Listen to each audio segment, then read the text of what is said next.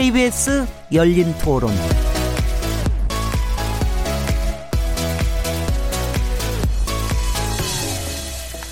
안녕하세요. 묻는다, 듣는다, 통한다. KBS 열린 토론 진행자 시민 김진혜입니다.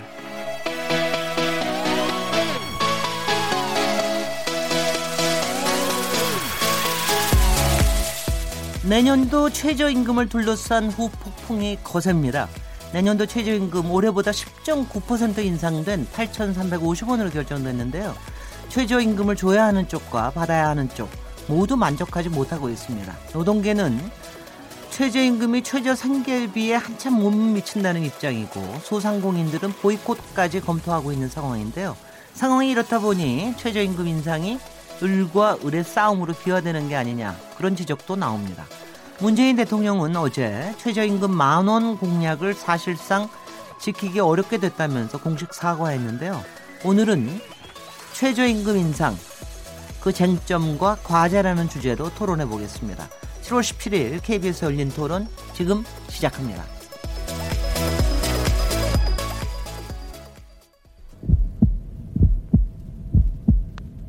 살아 있습니다.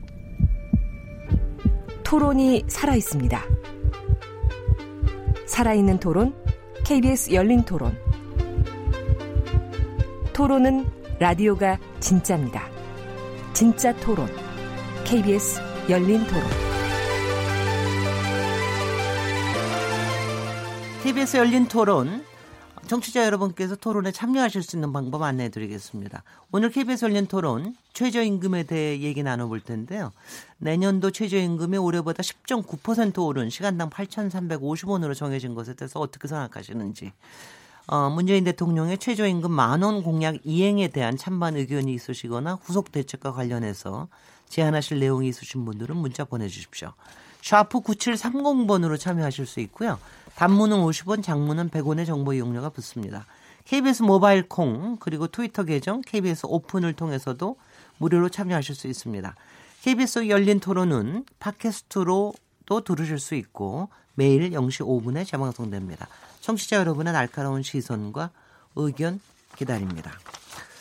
아, 오늘 KBS 열린 토론 최저임금 인상의 쟁점과 과제라는 주제로 토론해 볼 것인데요. 함께 토론하실 패널 분들 소개해 드리겠습니다. 김성희 고려대 노동문제연구소 교수님 나오셨습니다. 예, 안녕하세요. 네, 안녕하십니까. 김태기 단국대 경제학과 교수님 나오셨습니다. 네, 반갑습니다. 네, 반갑습니다. 지금 막 1분 전에 도착하셨습니다. 정문주 한국노조 조합 아, 총연맹 정책 본부장님 모셨습니다. 예, 안녕하세요. 네. 지난번 주 52시간 어, 근로 시간에 대해서 토론할 때도 한번 나오셨죠. 예. 네, 오늘도 좋은 토론 기대합니다. 하상우 한국 경영자 총협회 경제조사본부장님 나오셨습니다. 네, 안녕하십니까? 네, 안녕하세요. 이 네 분 뭐 지금 앞에 잠깐 저희가 앞에 10분쯤 있었는데 얘기하시는 거 보니까 뭐 거의 뭐 희로애락을 같이 하시는 분들 같더군요. 너무들 평소에들 너무 잘 아시죠. 매년 최저임금에 또 특히 이 시기에 접어들면 굉장히 토론들 많이 하시고 또 어떤 때는 같이 밤도 새시고 많이 그러신다고 합니다. 아, 이제 본격적인 토론을 나눠보겠습니다. 일단 요번에 결정된 이 최저임금 인상 수준에 대해서 어떻게 평가하시는지 일단 간, 간략간략히 좀 답변을 해 주십시오. 정문주 실장, 정정본부장님부터. 네. 예, 올해는 최저임금이 시행된 지 30년 되는 해였습니다. 처음으로 이제 8,000원대 최저임금이 내년에 이제 진입하게 되는데요. 그 뒤에 말씀드리겠지만 산입 범위가 그 확대가 돼버렸기 때문에 실질 인상률은 여전히 7,000원대고 아, 두 자릿수가 되지 못한다라는 거고요. 네. 아, 경제적 사회적 양극화가 심화되고 있는 마당에 그, 그동안 우리 한국노총 노동계에서는 1시간 일한 노동의 대가가 최소 1만 원은 돼야 된다라고 하는 시대 정신과 국민적 요구를 높이 받들어서 협상이 임해 왔었는데 이게 현실화되지 못해서 협상에 직접 참여했던 한국노총 최저임금위원회 한 사람으로서 정말 국민 여러분 앞에 송구하다는 말씀을 올리겠습니다. 네. 경초 한국 경총의 하상호 본부장님 이번에 사용자 입장에서는 이 최저임금위원회 마지막에 참여를 안 하셨었죠. 네. 뭐 얘기하실 게 많을 것 같습니다. 네. 네, 일단 뭐 기본적인 입장은 그 어려운 경제 여건과 고용 불안이 계속 지속되고 있는 지금 현실에도 불구하고 올해 16.4%에 이어서 내년도 10.9%라는 고율 인상이 이루어진 거에 대해서 그 영세 중소기업이나 아니면은 고용 상황 같은 것들을 고려할 때 어, 매우 걱정스럽다는 말씀부터 드리고 시작하겠습니다. 네.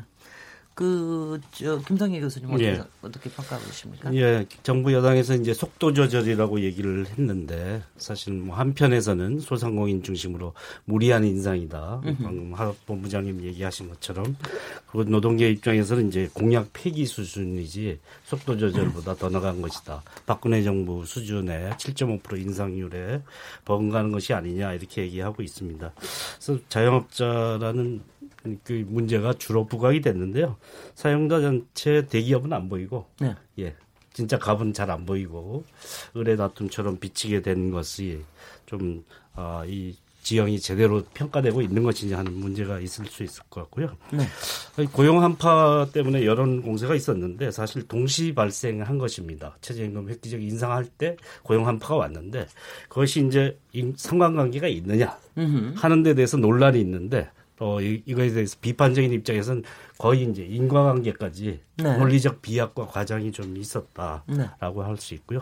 좀 전에 본 것처럼 산입범위 조정 때문에 아, 지금 실제 실질 인상률이 과연 몇 프로냐 이 평가가 제대로 이루어지지 않았기 때문에 이게 속도 조절이냐 공약 폐기 수준이냐 하는 데 대해서는 논란의 여지가 아직 남아 있고 이에 대한 명확한 정부 여당 입장은 나오지 않았다 이렇게 봅니다. 네.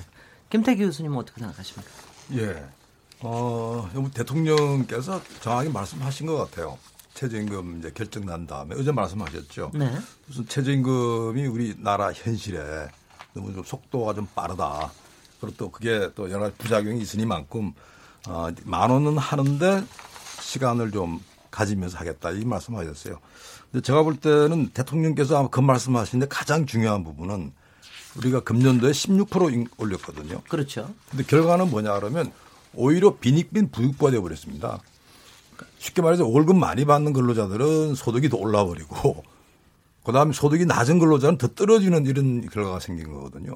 아마 대통령께서 굉장히 충격받았다 그러시던데 정의롭지 못한 거죠. 그래서 사실은 이 최저임금 금년도에 이제 내년도 올라가는 거죠. 10% 이상 올라가는데 사실 이 부분도 말이죠. 따지고 본다는다라면 우리 금년도에 물가 상승률과 비교한다는다라면 거의 한 7, 8배 정도 높은 수준입니다. 여전히 제가 볼 때는 작년보다는 그러니까 금년도보다는 감속이 됐지만 이거보다 속도를 더 낮췄어야 된다 하는 그런 상황입니다. 네. 평가가 서로 참 많이 엇갈려서, 어, 꼭 마치 정말, 정말, 저, 어떤, 어떤 판단을 해야 될지 여러 가지, 어, 걱정이 되기도 합니다. 어, 편혈분들 입장 얘기 들어봤는데, 편의점에서 최저 시급을 받고 일하는 노동자 두 분의 목소리를 좀 담아왔습니다. 두 분 서로 다른 입장이라고 하시는데, 잠깐 듣고 토론 이어가겠습니다. 저는 편의점에서 아르바이트 하고 있는데요. 한지는 1개월이 안 됐고, 시간은 오후 4시부터 10시까지 하고 있습니다. 최저임금은 받고 있어요. 내년부터 최저임금이 8,350원으로 오른다고 하는데요. 그래도 오르라서 다행이긴 한데, 지금 받고 있는 최저임금으로도 솔직히 한 달 혼자 생활하기에도 조금 빠듯한 부분이 있긴 있어서 조금 아쉽긴 해요. 시급이 오르면서 편의점 아르바이트 찾기도 되게 힘들어졌거든요, 솔직히 말해서. 어, 시급이 오르게 되면은 이렇게 아르바이트를 채용하지 않고 이렇게 가족 단위로 운영을 하신다거나 그렇게 하시는 부분들 많이 받고 또 시간 단축을 또 많이 되는 것 같아요. 시간 단축도. 그래서 그런 부분에 있어서도 네, 아르바이트 구하기도 좀 힘들었던 것 같아요. 저도 나이가 있기 때문에 오래 할 건 아니에요. 오르면 좋은 거죠. 저는 앞으로 저도 장사를 할 사람이기 때문에요. 저는 혼자 장사를 할 거예요. 부담되죠, 당연히. 직원 입장에서는 솔직히 좋은 건데 마냥 좋을 수는 없죠. 네, 저는 입장이 틀려요. 저는 또 자영업을 오래 했던 사람이고 인건비 머리 아프죠. 10%밖에 안 올랐잖아요. 뭐 내년에는 뭐 그거보다도 못, 안 오를 것 같은데 오르더라도 조절해가면서 안 오를 수는 없겠죠. 그러다 이렇게 오르다가 안 오르면 사람들 들고 일어나죠. 그러니까 오르더라도 적당히 오르면 될 것 같아요. 네. 여러 시민들의 목소리를 들어보셨습니다. 아마 여기서도 또 입장 차이가 상당히 좀 있을 것 같은데요. 그 최근에 여론조사를 보니까 일단 많은 국민들이 그러니까 최저임금을 좀 올려야 된다라고 하는 거에 대해서는 한 또 60% 이상이 찬성을 하는 것 같아요. 그러니까 다 같이 최저임금은 좀 올리긴 올리되 다만 이제 속도에 대해서는 상당히 좀 속도 조절도 좀 필요한 게 아닌가 하는 이런 생각을 갖고 있는 것 같은데요. 일단 저 저희가 노동자 편에서 많이 얘기를 저 어느 만큼 할 수 있을지 모르겠는데 제가 일단은 이 효과에 대해서 좀 좀 여쭤보겠습니다. 지금 이제 많이들 얘기하는 게 이게 올라도 실제로 오른 건 아니다라고 하는 주장과 마, 이미 1만 원이 올 이미 1만 원 이상 받고 있는 거다. 뭐 이렇게 얘기하는 측이 있는데 이거에 대한 좀 설명을 좀 해주십시오. 정문주 실장님부터 저기 본부장님부터. 네. 아, 일단 최저임금 인상과 관련돼서 좀 말씀을 드리면요. 그러니까 좀 구분해서 말씀을 드려야 될 것 같습니다. 그러니까 어, 왜 최저임금이 좀 가파르게 인상돼야 되는가 이 문제부터 좀 접근해서 말씀을 좀 드릴게요. 어, 불과 우리 1년 전에 대통령 선거를 치렀었고 그때 출마했던 다섯 분 그러니까 유력 대선 주자들이죠. 그러니까 문재인 대통령 포함해서 이분들이 이미 아, 최저임금 1만 원 정책 공약들을 다 들고 나오셨어요. 네. 그러니까 이건 왜 갑자기 유력한 대선 후보 주자들이 최저임금 1만 원을 말씀하셨을까 이걸 봐야 되는데 그 인기주의 문제가 아니라 그만큼 시대 정신이자 국민적 요구였었다. 최저임금 1만 원이 이렇게 좀 봐야 될 것 같고요. 아, 여러 가지 배경이 있습니다. 그러니까 우리가 OECD 가입한 지 지금 거의 30년 이렇게 돼가는 나라인데요. 어, 4명 중에 1명 정도가 저임금 노동자라고 하더라. 네. 그리고 이제 어, 그 소득 분배 자체가 굉장히 악화돼 들어가서 그 지금 10분위 별로 봤을 때 OECD 국가 중에서 세 번째로다가 가장 격차가 큰 이런 형태로 나타나요.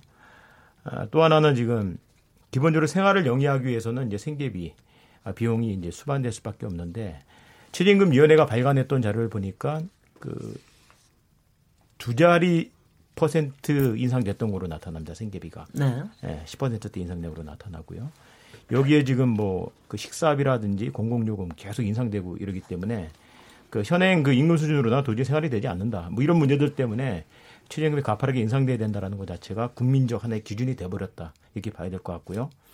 문제는 작년에 16.4% 인상돼 들어가면서 대통령이 약속하셨던 소득주도 성장 최저임금 1만 원이 실현되는 것처럼 보였습니다. 네. 근데 두 가지 일이 발생을 했죠. 올해 5월 말에 국회에서 최저임금법이 통과가 됐는데요. 이때 산입범위 좀 어렵습니다. 좀 뒤에 자세하게 말씀을 네. 드릴게요. 산입 범위가 확대가 됐습니다. 이게 무슨 말씀이냐면 아, 올해까지의 최저임금에 산입되는 것은 기본급과 고정수당 정도입니다. 네. 근데 국회가 법을 바꿨는데요. 여기에 아, 복리후생비라 그래서 식대라든지 교통비 이런 복리후생비하고 상여금 수당 이런 것들이 앞으로는 최저임금에 내년부터 들어갈 수 있게 길을 열어놨습니다. 네. 그러니까 이런 이 경우에 최저임금이 인상된다 치더라도 들어가는 범위가 넓어졌기 때문에 인상률이 아, 제대로 발현되지 못하는 문제가 있습니다. 네. 그러니까 오히려 뭐 떨어지는 경우도 발생을 해요. 저희가 시뮬레이션을 해보니까 현행 복리후생비, 그러니까 식대라든지 교통비를 한 40만 원 정도 갖고 계신 분들 같은 경우에는 임금 총액이 오히려 깎입니다.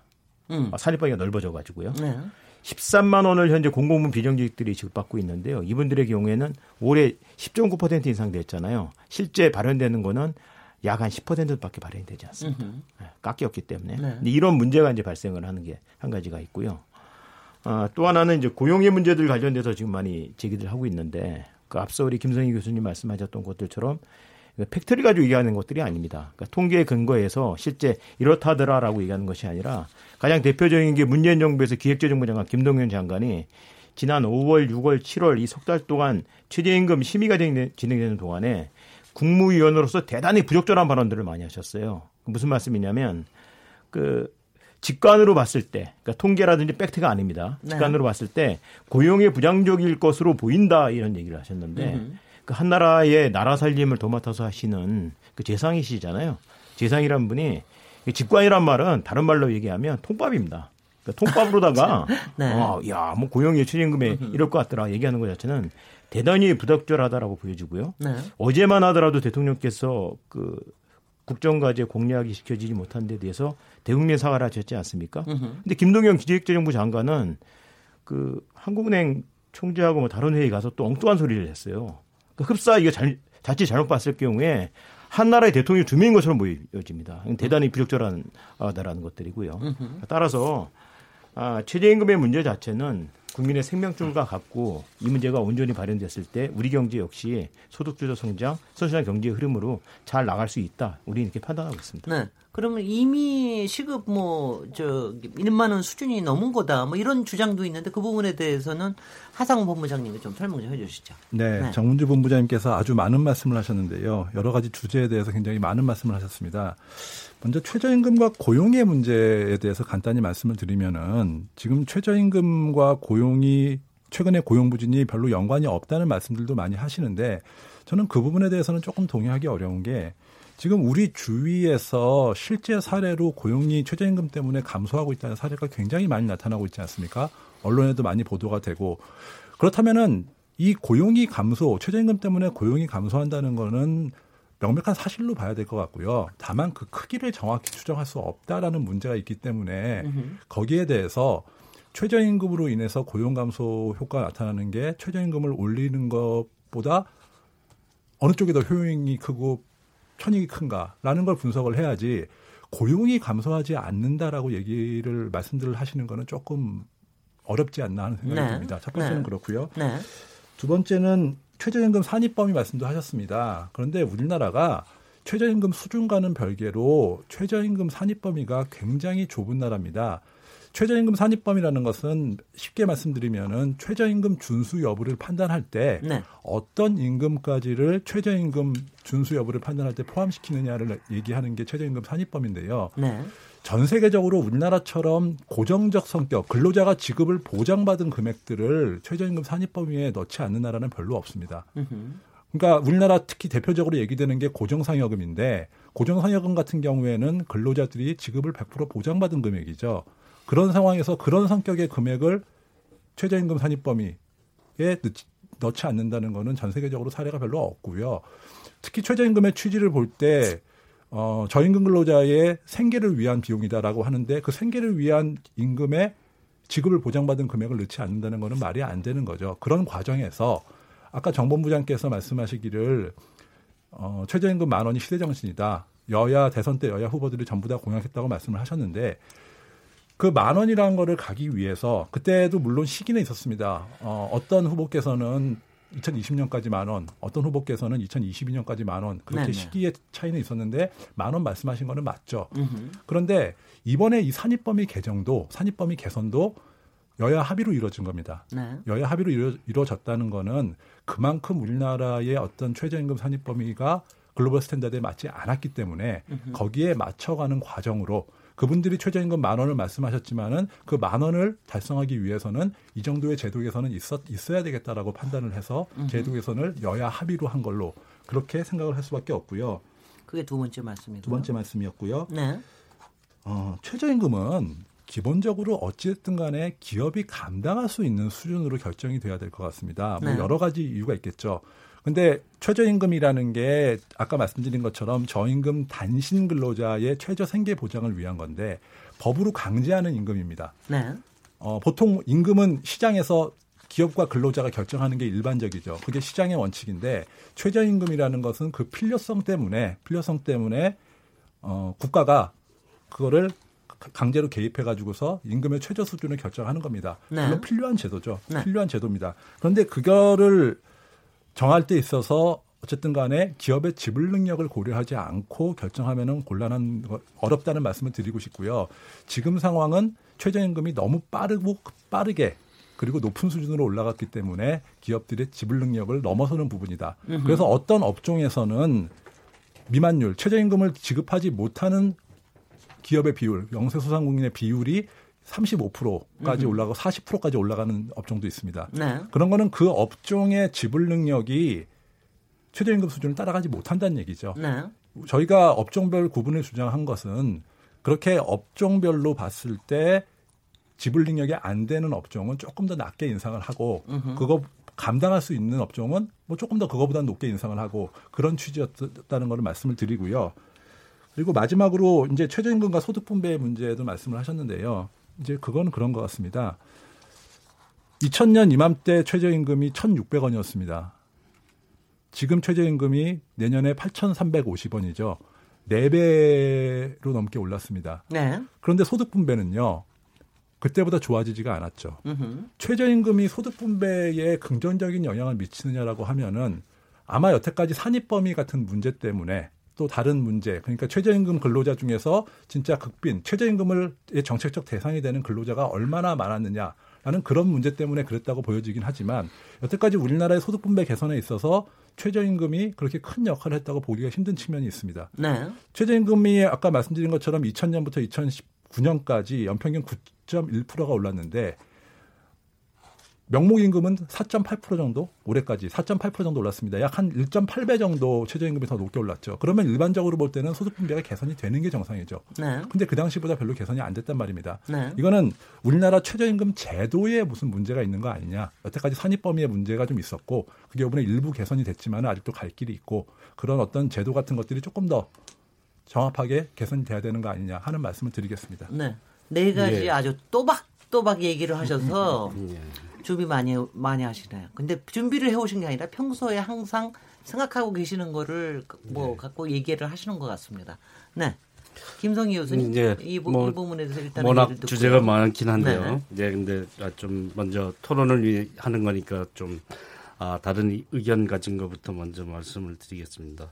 최저임금 4배 증가한 이유는 이제 워낙 낮게 초기에 설정을 했기 때문에 초기에 굉장히 높, 높은 인상률을 기록했던 이유도 그랬던 거죠.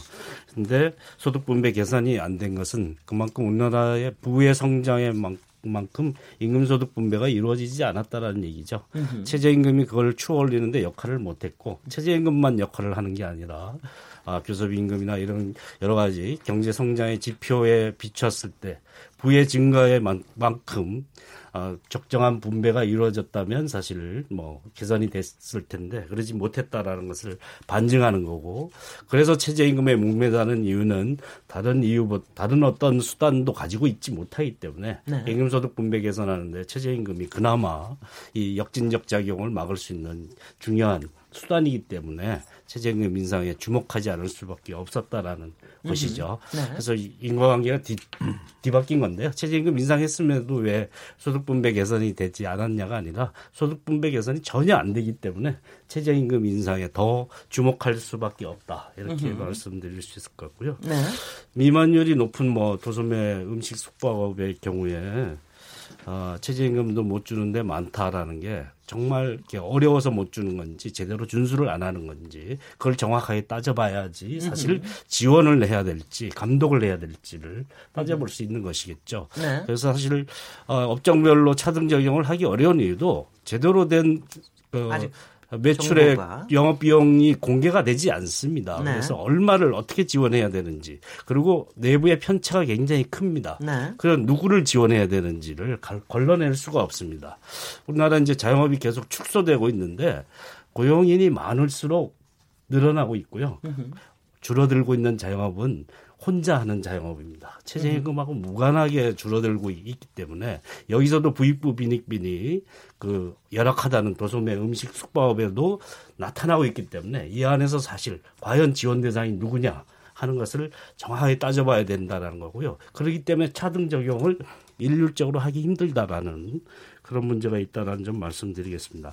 산입 범위 확대는 하여튼 10.9% 인상률을 8%나 3%까지 낮출 수좀 있는 깎을 수 분명히 깎는 효과는 예, 있겠죠. 그렇게 나타난다는 결과가 있는데 이걸 확증하기 어렵다면 이에 대해서 좀 더 어, 면밀하게 검토를 해서 사실 과연 얼마의 영향이 있는지 실제 네. 효과가 얼마인지에 대해서 주목해야 되는데 이에 대해서는 정부 여당이 스스로 저지른 일이다 보니까 자꾸 회피 전략으로 가고 있는 것 같은데요.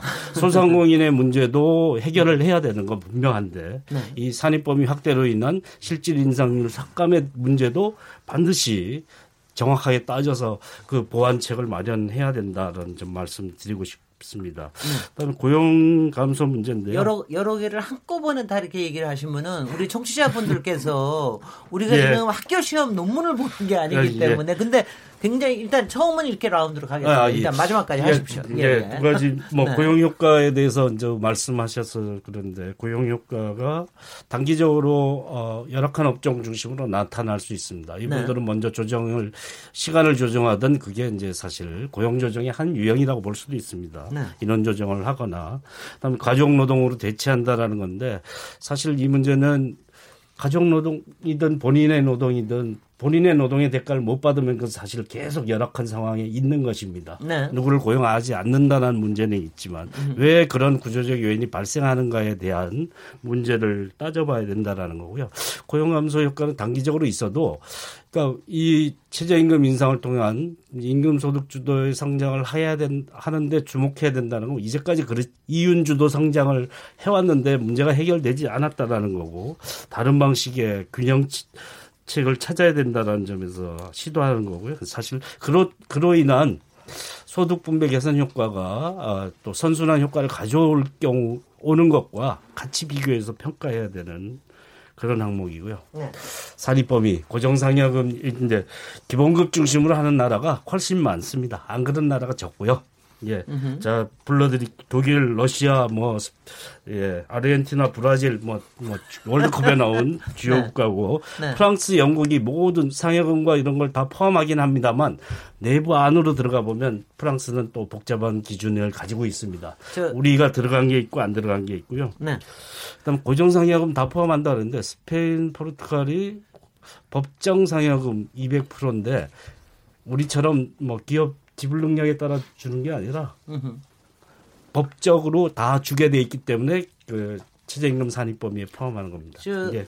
네, 저 김태기 교수님, 제가 조금 양해 말씀드리면 김태기 교수님 얘기까지 다 듣고서는 그 다음은 넘어가야 되겠으나 예. 그렇게 하면은 지금 저는 청취자분들이 뭐 저도 지금 열심히 적어가면서 적어가면서 청취자분들이 적으면서 하시지도 않을 거고 다만 그냥 정말 본능적으로만 들을 텐데 지금 제가 하나씩 하나씩 먼저 조금 예- 제- 제가 이해한 바를 얘기를 드리고 이슈에 대해서 하나하나씩 좀 얘기를 하는 거로 하- 하도록 하겠습니다. 네, 네. 일단은 이제 그 얘기를 많이 하셨습니다. 요번에 이제 10.1% 올랐는데 이게 최저임금의 기준의 산입 범위를 어느 만큼 하느냐에 따라서 몇 퍼센트 올랐다고 볼 수 있는 게 굉장히 달라진다. 근데 이 산입 범위가 국제 수준에 맞느냐 안 맞느냐 또 이게 나라마다 굉장히 다르다. 이것 때문에 생기는 문제가 있다라는 얘기를 이제 첫 번째로 하셨고요. 두 번째는 어, 이거 하면은 고용 효과에 관련된 건데, 이거 자꾸 아무래도 임금이 저 높아지면은 그래도 고용률이 줄어들 거 아니냐. 그런데 그 얘기가 한쪽이고 또 하나는, 어, 그래도 이거 이렇게 하면은 중장기적으로 무슨 효과가 있을 것이다. 이게 이제 두 번째 이슈고요. 세 번째는, 이게 기업이 소화할 능력이 없다. 이러다가 망하는 데가 더 많아진다. 그런데 이제 그렇게 말하자면은 그것도 다 다르다.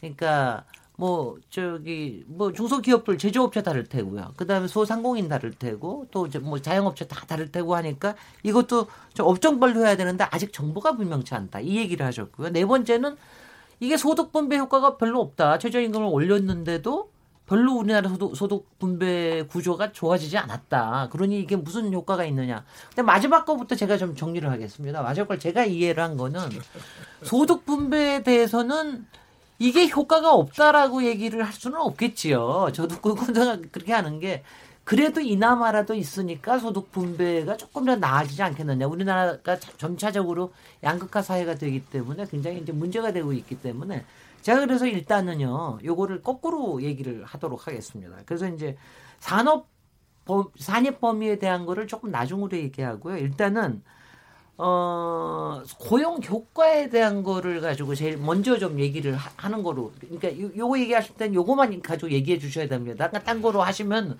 우리 청취자들이 따라하기가 너무 어렵습니다. 그래서 저도, 저도 꽤 열심히 저도 박사인데 열심히 이거 해가지고 지금 써가지고 하는 거니까는요. 일단은 이제 고용 효과에 대한 거에 대해서 얘기를 좀 먼저 김태기 교수님께서 요 부분에 대해서 먼저 좀 시작을 해 주시겠습니까? 네, 그러시죠. 네, 네. 어, 우선 이게 최저임금 말이죠. 네. 고용 문제가 왜 이렇게 지금 어렵냐. 사실 뭐 안 어렵다고 그러는데 안 어렵다 그러는 게 이상한 거죠. 지금 뭐 통계청에서 발표한 자료는 뭐 어디서 나온 겁니까? 도소매업, 음식 숙박업, 대부분 저임금 근로층들 많은 최저임금 적용하는 그런 데가 고용이 쭉 줄었거든요. 네. 그리고 특히 알바 많이 한 청년들 실업률 10% 혹시 넘어버렸습니다. 네. 그래서 그게 돼 가지고 뭐 다른 이유 달아봐야 사실은 별로 이렇게 설득력이 없는 것 같고요. 어, 그럴 만한 이유가 최저임금 이런 겁니다. 쉽게 말해가지고 어려운 근로자들 도와주자는 거죠. 그러니까 쉽게 말해 저임금 근로자들. 그래서 이제 국가가 어떻게 하냐 는 다음에 임금을 최저임금을 정해가지고 사업주 보고 그 임금 이하로 주면 당신 처벌해 반드시 주라고 하는 겁니다. 그 이야기는 뭐냐면 사업주 입장에서는 원래 자기 줄 수 있는 형편보다 훨씬 많이 줘야 되는 거죠. 그 당연히 그만큼 고용을 줄이려고 하는 게 당연한 거고요. 어, 가장 이제 문제는 뭐냐? 그럼 그 사업주는 어떤 사람이냐? 사업주도 사실은 굉장히 살기 어려운 사람들이에요. 네. 그러니까 대표적인 게 소상공인들. 그렇겠죠. 이분들 경우가 예를 들어 직장 다니다가 퇴직금 가지고 은행에서 융자 받아 가지고 사업체 하나 만든 사람들이에요. 구멍 가게부터. 네. 그럼 당연히 이자 비용부터 다 나가야 되는 이런 사람들인데 사실은 자기 가족 먹여 살리고 굉장히 절박한 사람들이죠. 근데요. 최저임금 올려가지고 그분들한테 저소득 근로자들 책임지라고 말하기 말이 됩니까? 진짜 저소득 근로자 도와주려면 어떻게 해야 될까요? 정부가 세금 걷어서 그분들한테 도와줘야죠. 그게 복지제도입니다.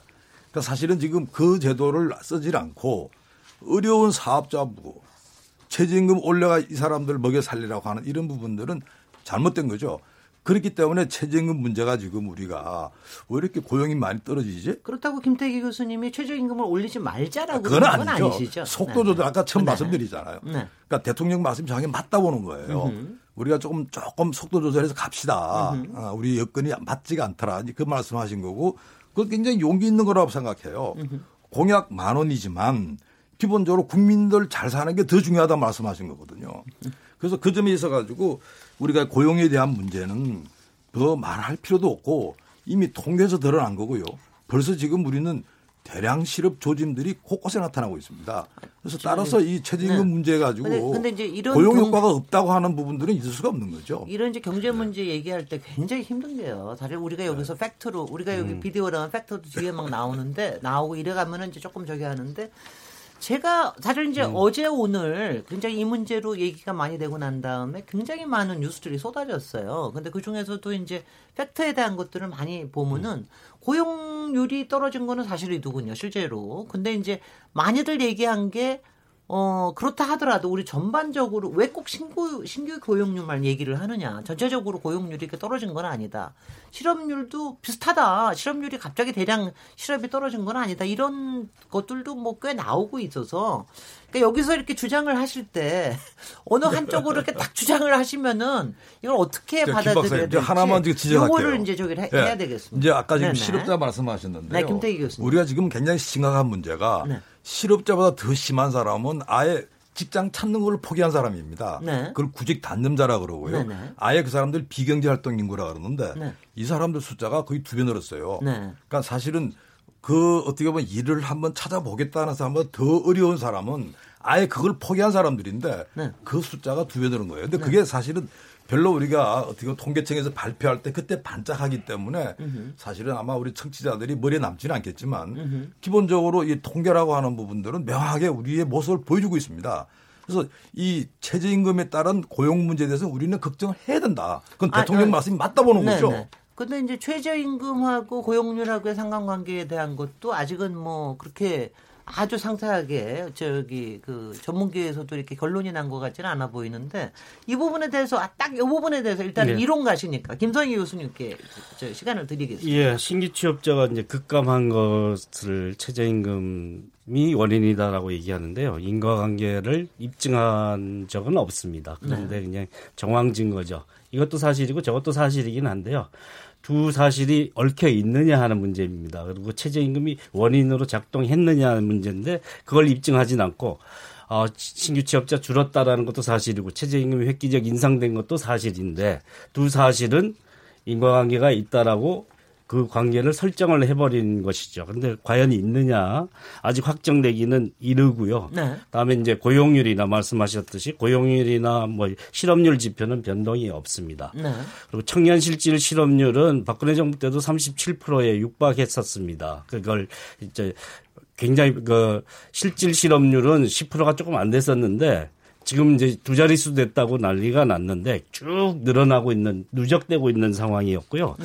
근데 그걸 이제 실질 실험부로 아주 자 취업 대기하고 뭐 이런 것까지 뭐 구직을 하는데 사실 뭐 구직 대신에 저 취업을 한다든지 취업 준비를 위해서 뭐 한다라는 이런 쉬었다라는 것까지 다 포함해서 보면 박근혜 정부 때도 37%고 그 수준에서 사실 변동이 없고 어떤 청년 실업 해결책도 대안이 되고 있지 못했다는 흐름을 반영한 거고요. 네.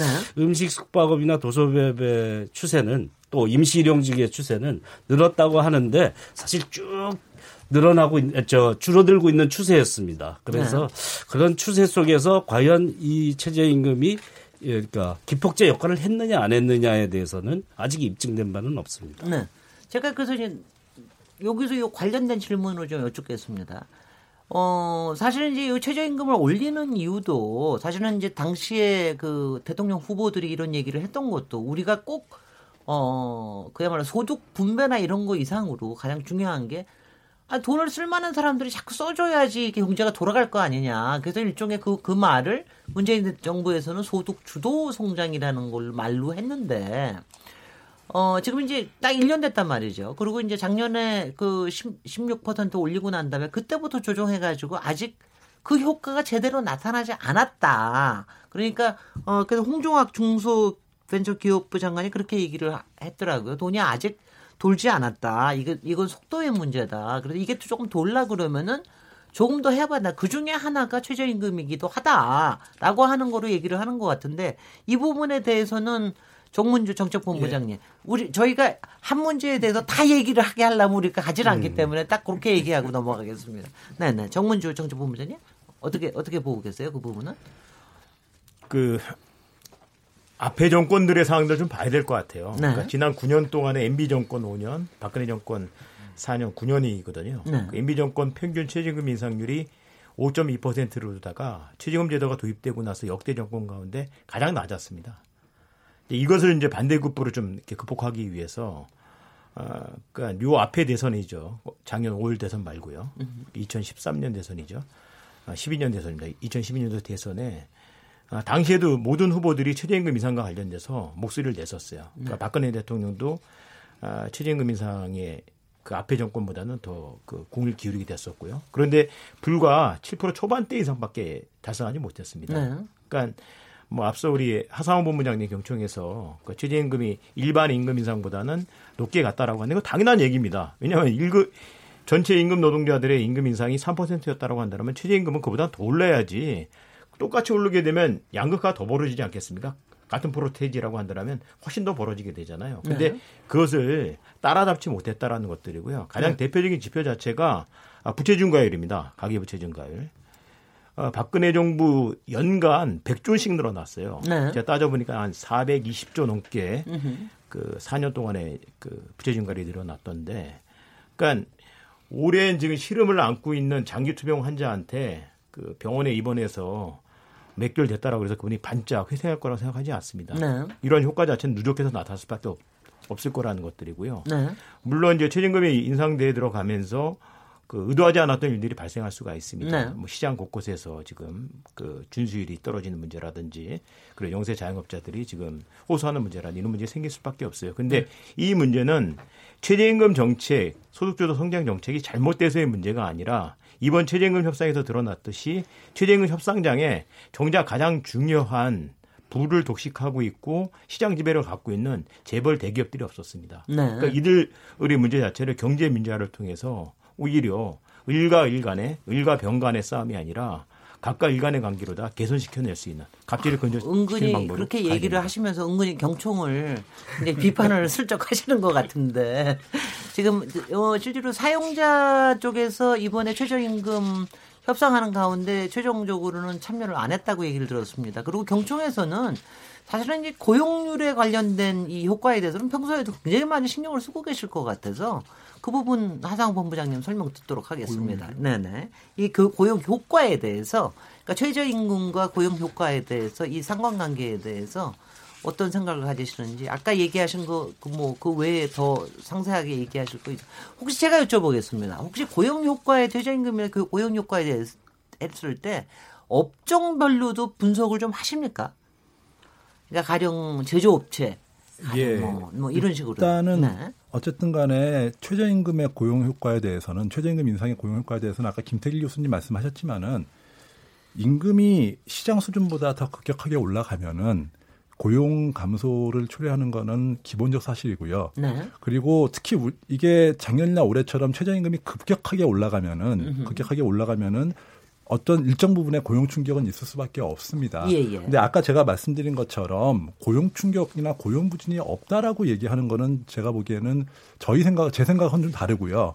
그건 좀 다르고요. 네. 다만 그거를 감수하더라도 최저임금이 올라서 생기는 선 긍정적 효과가 더 크다면은 그거는 한번 비교를 해볼 수가 있겠죠. 네. 그런 측면에서 접근하는 게 맞을 것 같고요. 아까 업종 얘기를 하셨는데 최저임금 인상과 최근에 어떤 고용 감소, 취업자 감소, 취업자 증가 폭의 감소가 인과관계가 전혀 없다라고 김성희 교수님께서 말씀을 하셨습니다. 그런데 그거를 뭐 통계적으로 정확히 인과관계를 추정 추정을 하는 것보다도 일단은 어쨌든 간에 최저임금이 많이 오르면서 최저임금 근로자가 집중적으로 분포되어 있는 계층 네. 업종으로는 음식, 숙박업, 도매업 네. 다음에 연령대로는 60대 특히 뭐 경비하시는 분들이 속해 있는 직종 다음에 종사상 지위별로는 임시 일용직 네. 이런 데서 고용 취업자 증가 폭이 확 줄었습니다. 네. 그러니까 거기서 충분히 미루어 짐작을 해볼 수가 있는 거죠.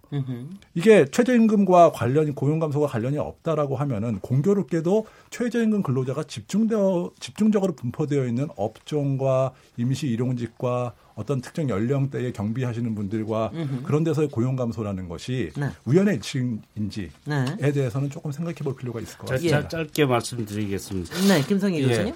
단기적 조정은 일어날 수 있습니다. 그리고 네. 우리나라는 인건비에 민감하고 다른 어떤 것도 깎지 못하는데 인건비는 쉽게 깎을 수 있다고 생각하기 때문에 사실 사람에 대해서 별로 중시하지 않기 때문에 단기적 조정이 분명히 발생할 수 있습니다. 이것이 이제 최저임금의 단기 영향일 수 있습니다. 그런데 이제 그것이 아, 모든 이제까지의 연구 결과로 보면 아, 중장기적으로 상쇄되더라라는 것이고 네. 단기 충격을 어떻게 조정해서 연착륙시킬 것이냐 하는데 초점을 맞추는 게 바람직하지 이것이 최저임금 무용론 에 가까운 얘기로 그 근거로 들, 아, 거론되는 것 자체가 문제라는 점을 지적한 것이죠. 네. 혹시 여기 보태실 얘기가 꼭 없으시면 저희가 요- 좀 여기서 잠깐 쉬어가도록 하는 것도 좋겠어요. 일단은 너무 분위기가 좀 열떠졌기 때문에 잠시 쉬었다가 다시 토론을 재개하는 거로 이렇게 하도록 하겠습니다.